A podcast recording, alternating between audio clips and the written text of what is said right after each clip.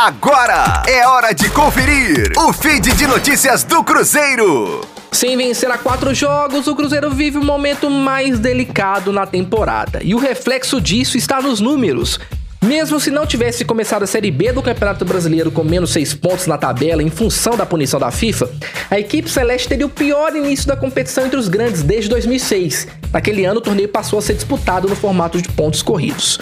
Os grandes com aproveitamento mais baixo tinham somado 11 pontos até a 6ª rodada. Como são os casos do Vasco, em 2009 e 2014 e do Internacional em 2017. Até aqui, o Cruzeiro contabiliza apenas 4 pontos, considerando a dedução de 6.